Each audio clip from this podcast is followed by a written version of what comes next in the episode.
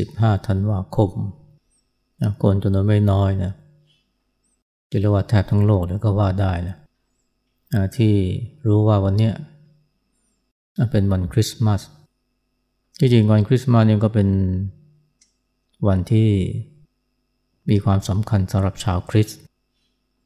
แต่ว่าเดี๋ยวนี้ถึงไม่ใช่คริสต์นะก็รู้จักวันนี้ดี แล้วบางคนก็รอคอย ให้วันนี้มาถึง เพราะว่าเดี๋ยวนี้วันคริสต์มาสมันก็ ผูกพันเชื่อมโยงกับความสนุกสนานรื่นเริงที่จริงวันนี้เนี่ยนะถ้าพูดถึงความหมายที่แท้จริงเนี่ยก็เป็นวันที่ระลึกถึงวันประสูติของพระเยซูคริสต์นะ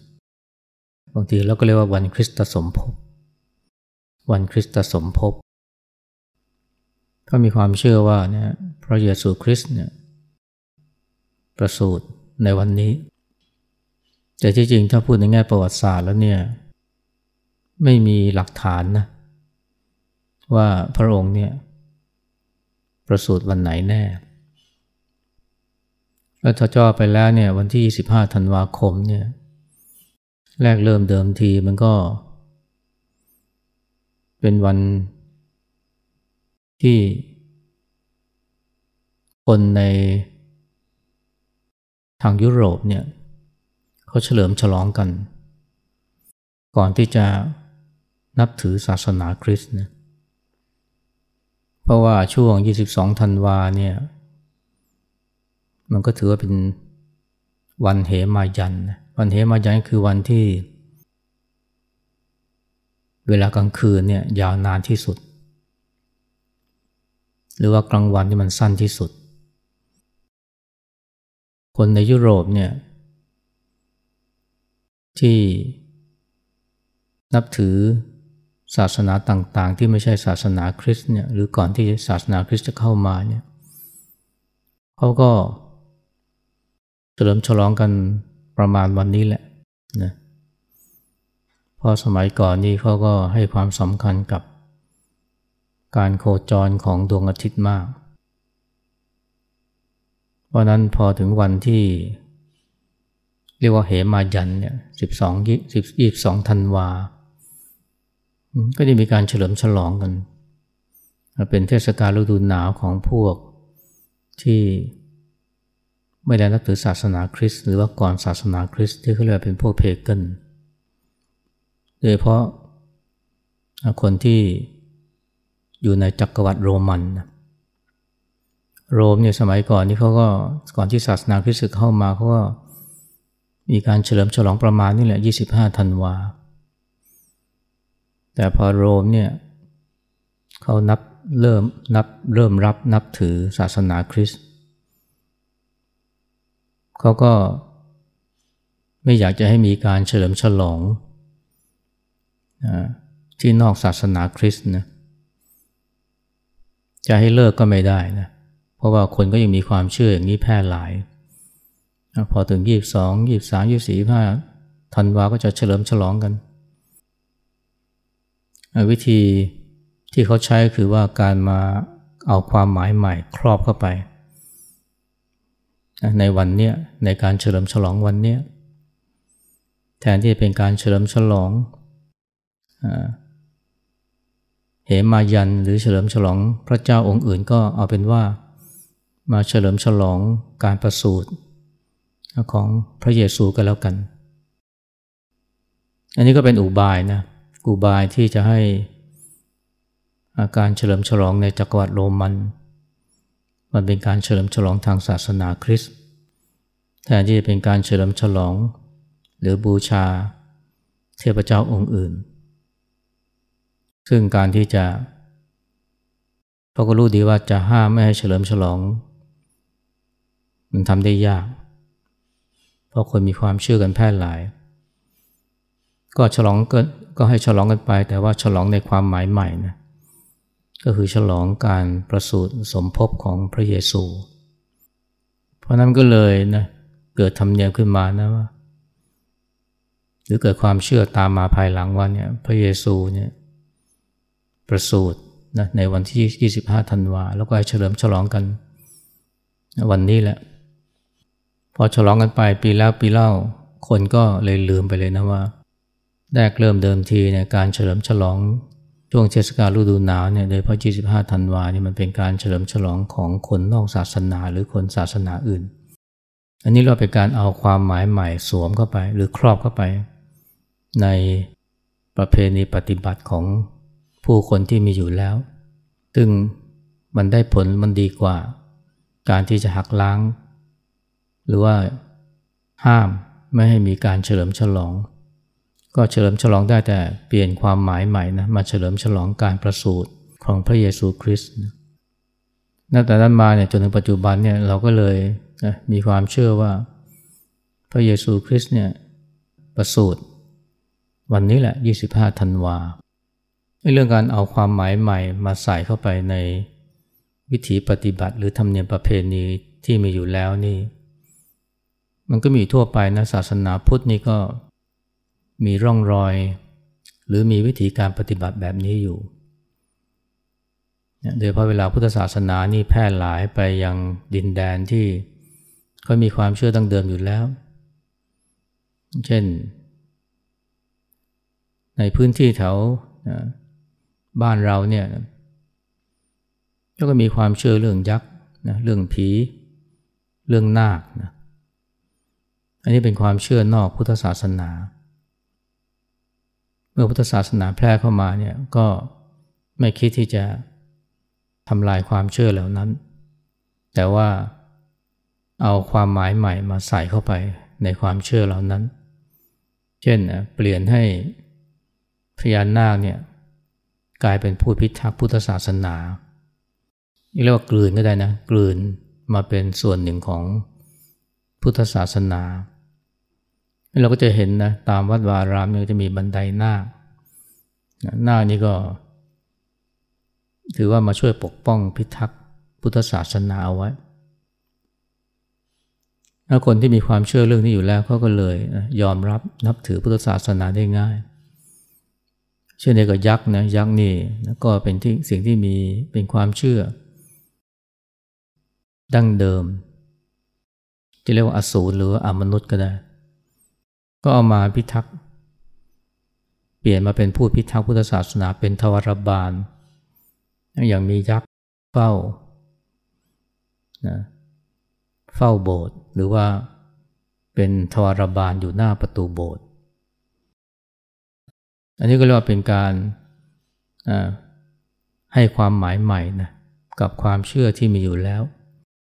แทนที่จะหักล้าง หรือแทนที่จะทำลายนะ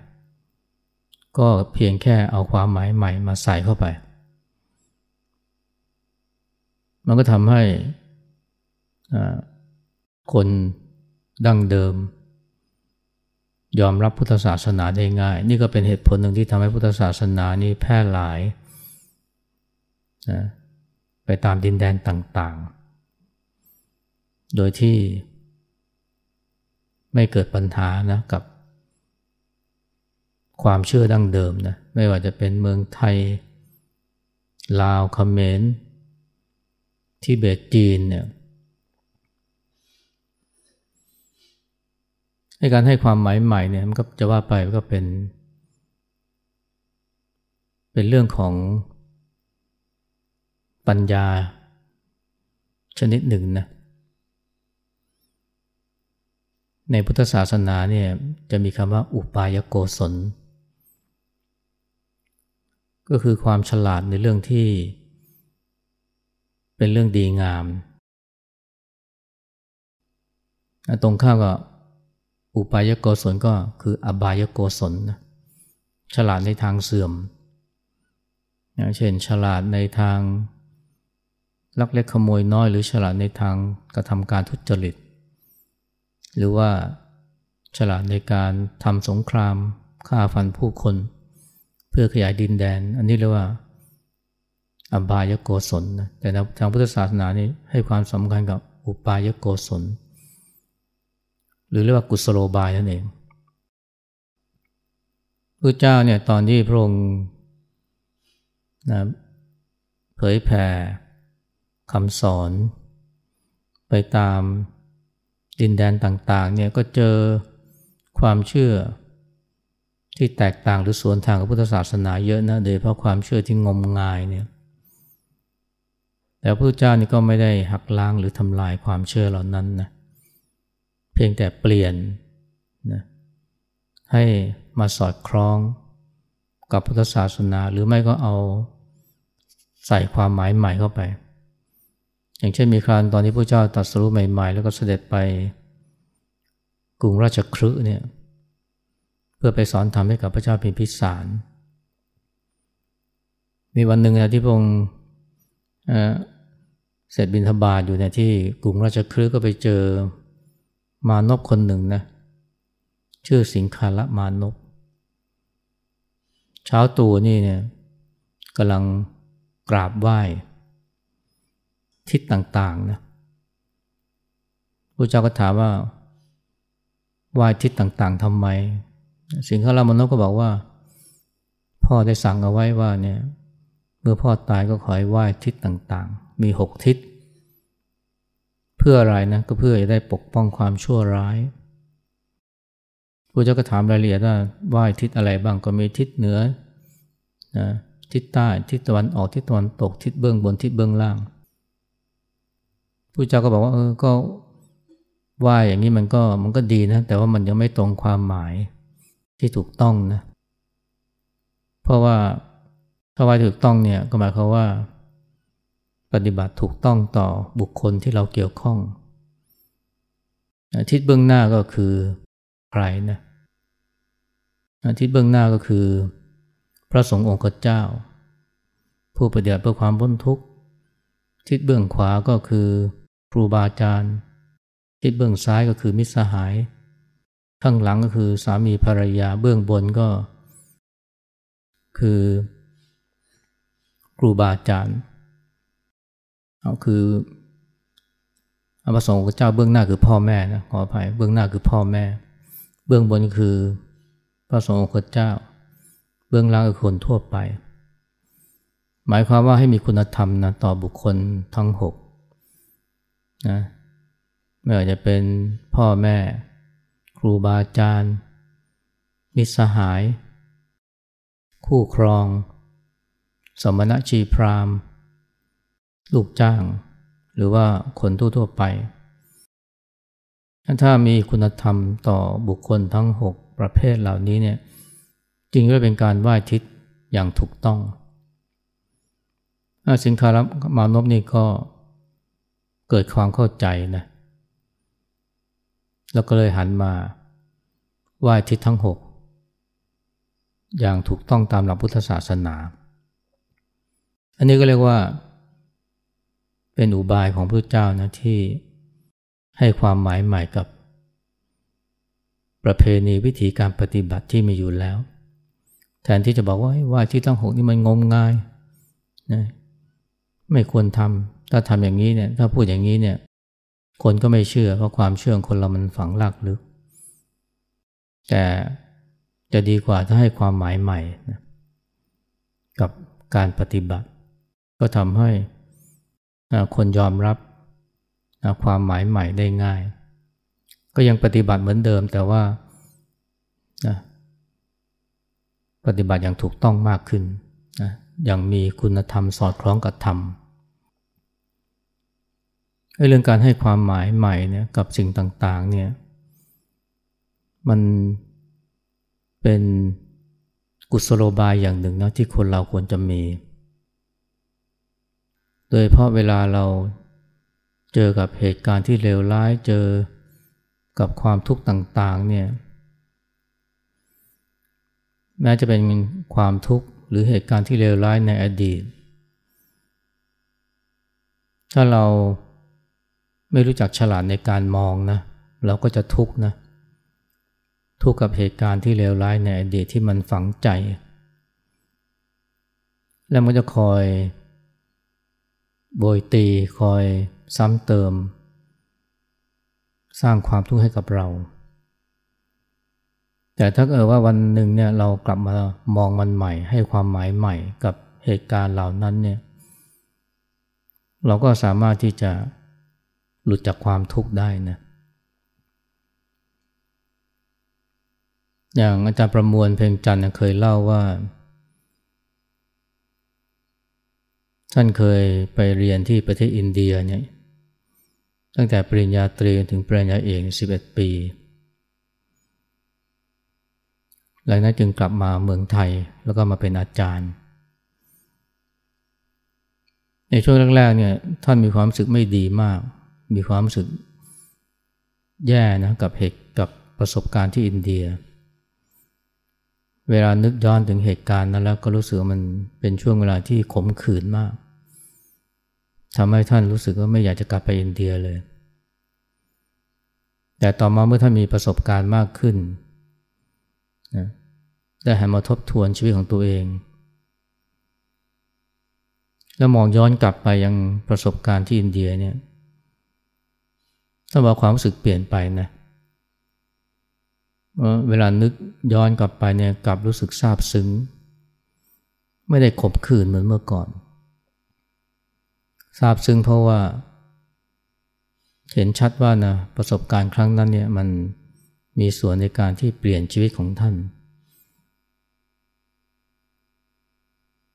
แม้ว่าตอนนั้นเนี่ยมันจะยากลำบากอย่างไร เช่นถูกคนแกล้ง ถูกคนดูถูก แล้วก็ต้องดิ้นรนกัดฟัน นะในการเรียนทั้งที่ไม่รู้ภาษาอังกฤษเลยเนี่ยโอ้ยากลำบากมากในช่วงแรกๆ นึกย้อนไปทีไรก็รู้สึกเจ็บปวด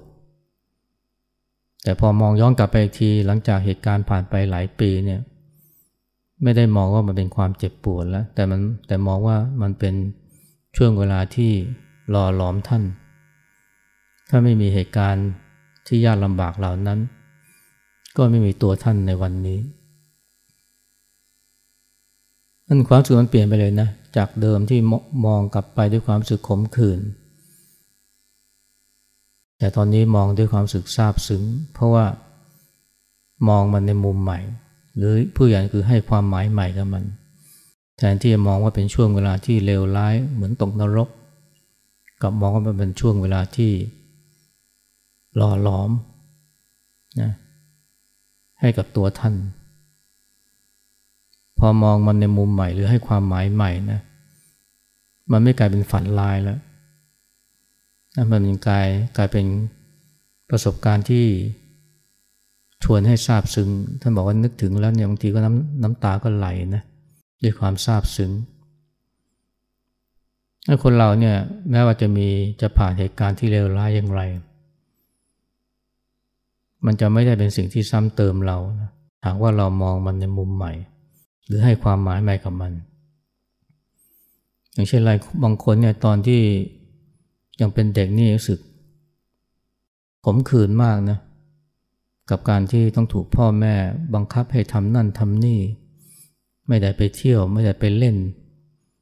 เหมือนกับเพื่อนคนอื่นนะพ่อบังคับแม่จำจีจำชัยให้ทำงานบ้านบางที พื่อนเพื่อนมีของเล่น แต่ว่าพ่อแม่ก็ไม่ซื้อของเล่นให้ เพราะว่าต้องการสอนให้ประหยัด ตอนนั้นไม่เห็น รู้สึกว่าขมขื่นนะรู้สึกว่าน้อยเนื้อจำต่ำต่ำใจในโชคชะตา แต่พอโตขึ้นนะมองย้อนกลับไปในเหตุการณ์ในอดีตนะกลับรู้สึกซาบซึ้งนะเพราะว่า ได้เห็นแล้วว่ามันไม่ใช่ความยากลำบาก แต่เป็นช่วงหลังการฝึกฝนนะที่สร้างความเป็นคนที่เข้มแข็ง พอมองว่าความยากลำบากเนี่ยมันกลายเป็นการฝึกฝนให้ความรู้สึกก็เปลี่ยนไปนะหรือเวลาที่เราเจอความผิดพลาดเนี่ยเราจะรู้สึกแย่นะ แต่พอเรามองว่ามันคือบทเรียนความรู้สึกมันจะเปลี่ยนไป จะเกิดความรู้สึกขอบคุณนะขอบคุณเหตุการณ์นั้น ขอบคุณความผิดพลาด ที่มันทำให้เราฉลาดทำให้เรามีปัญญา เหตุการณ์ใดก็ตามนี่แม้จะเหตุการณ์ที่เลวร้ายเนี่ยมันสามารถจะกลายเป็นของดีได้นะ ถ้าว่าเรามองมันในมุมใหม่ หรือให้ความหมายใหม่กับมันคำต่อว่าด่าทอเนี่ยเวลามีคนต่อว่าด่าทอถ้าเรามองว่ามันคือคำต่อว่ามันก็เจ็บปวดนะแต่ถ้าเรามองว่าเออนี่คือการชี้ขุมทรัพย์ อย่างที่พระเจ้าตรัสสอนนะว่าเนี่ยตรัสสอนภาษาวกว่าเนี่ยผู้ที่กระนาผู้ที่ ชี้โทษแล้วชี้โทษอีกให้กับเราเนี่ยอย่าไปมองว่าเขาต่อว่าด่าทอเราให้มองว่าเขากำลังชี้ขุมทรัพย์พอเราเปลี่ยนมุมมองหรือให้ความหมายใหม่นะโอ้มันทำให้เราเนี่ยฉลาดมากขึ้น แล้วก็ยอมรับนะคำตำหนิได้มากขึ้น แต่ถ้าเราให้ความหมายว่ามันคือการต่อว่าด่าทอโอ้เราเราจะรู้สึกต่อต้านมากเลย แต่ถ้าเรามองว่ามันคือการชี้ขุมทรัพย์ให้กับเรา ใจเราจะเปิดรับ แล้วเราก็จะทุกข์น้อยลง เช่นเดียวกับคนที่ต่อว่าเรา พอเรามองในมุมใหม่นะเออว่าเขากำลังชี้ขุมทรัพย์ให้กับเรา เขากลายเป็นอาจารย์ของเราทันทีเลยคนเราเนี่ยถ้ามองคนที่ต่อว่าเราว่าเป็นอาจารย์นะถ้ามันให้ความรู้สึกที่เปลี่ยนไปเลยนะ ถึงแม้ว่าคำต่อว่าของเขานี่มันจะไม่มีเหตุผลหรือว่าจะไม่ได้มีเจตนาที่ดี แต่ว่ามันให้การเรียนรู้ที่ดีกับเรา อย่างที่ หลวงพ่อพุทธานิโยท่านเคยเล่าว่าเนี่ยเคยไปบินทบาท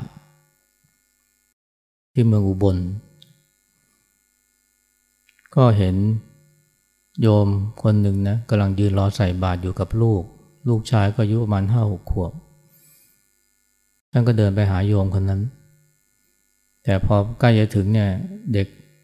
คนนั้นเนี่ยก็พูดกับท่านว่าเนี่ยมึงบอกแม่นพระดอก มึงบอกแม่นพระดอก ที่แรกท่านฉุนนะ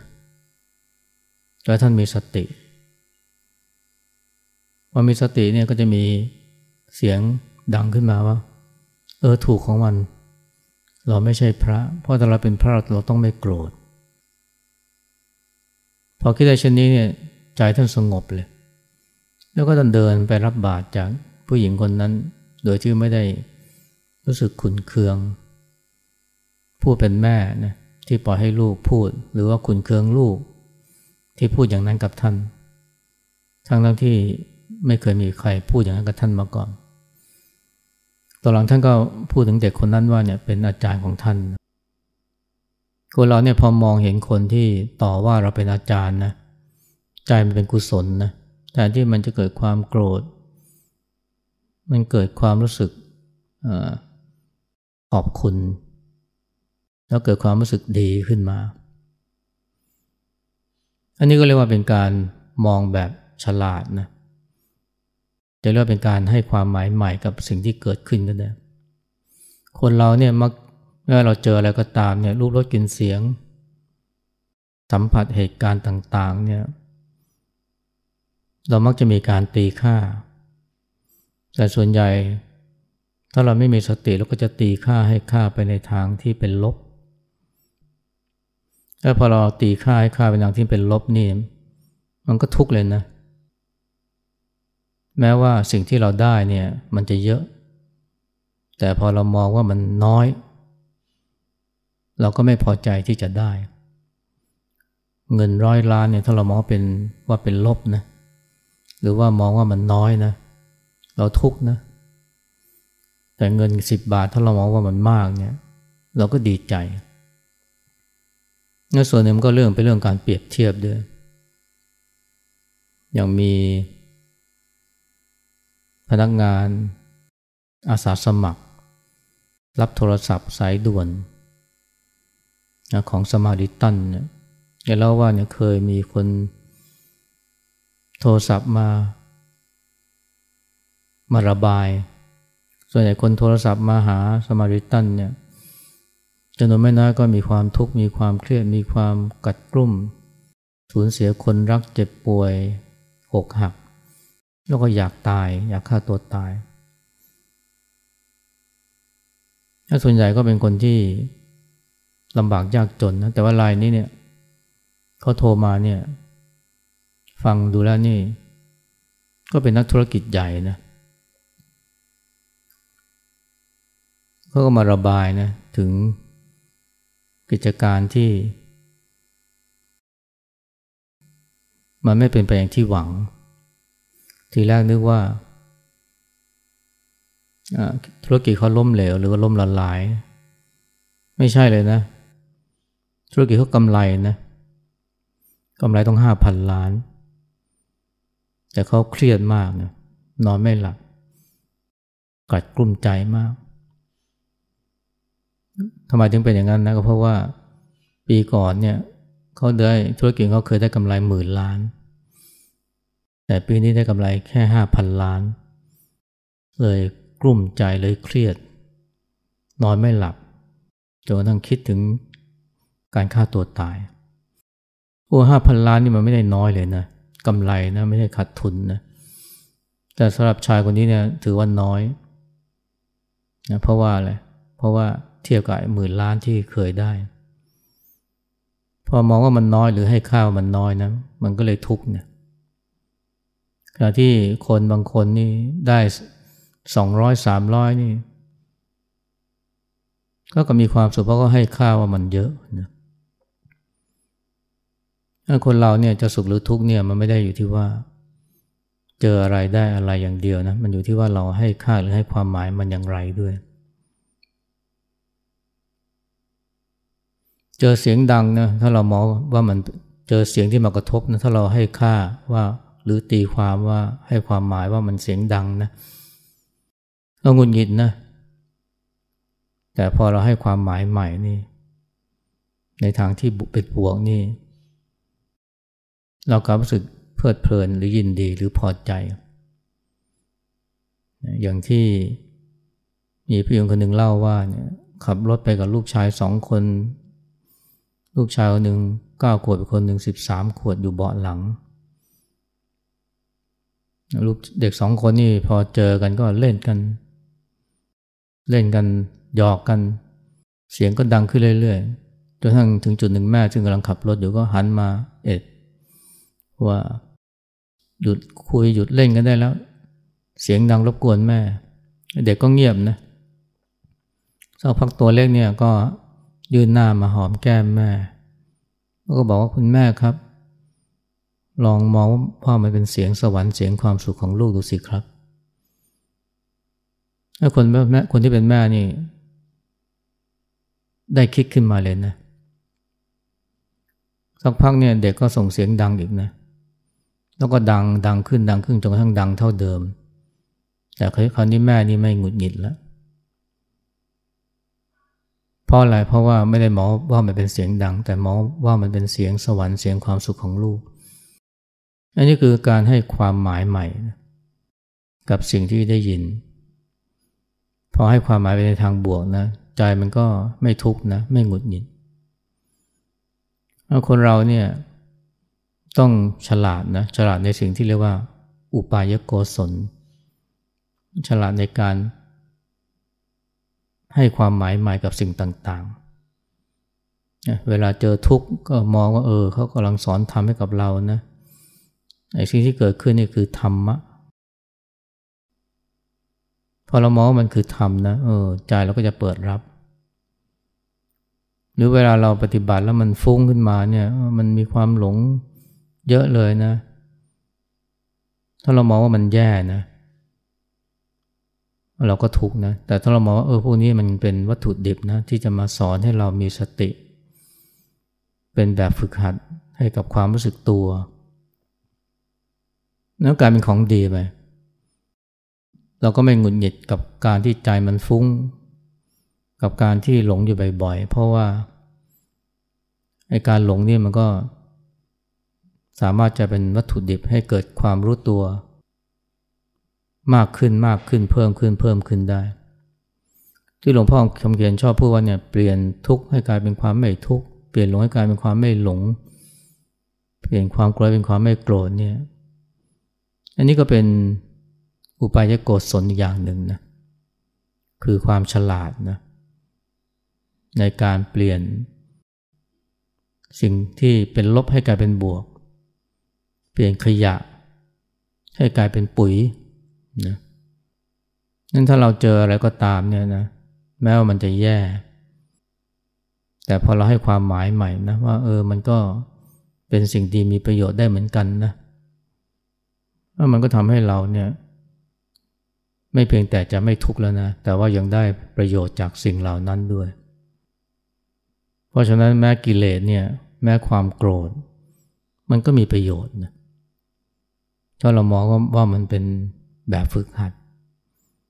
นะมันเป็นอุปกรณ์ที่สอนให้เรามีสติ ให้เรามีความสึกตัวไวๆ อันนี้ก็จัดว่าเป็นอุปายโกศลหรือว่ากุศโลบายอย่างหนึ่งนะที่เราควรจะมีพูดง่ายคือรู้จักเปลี่ยนทุกอย่างที่ผ่านเข้ามา ให้กลายเป็นประโยชน์นะในการฝึกจิต ในการเพิ่มพูนธรรมะให้เจริญงอกงามในใจเรา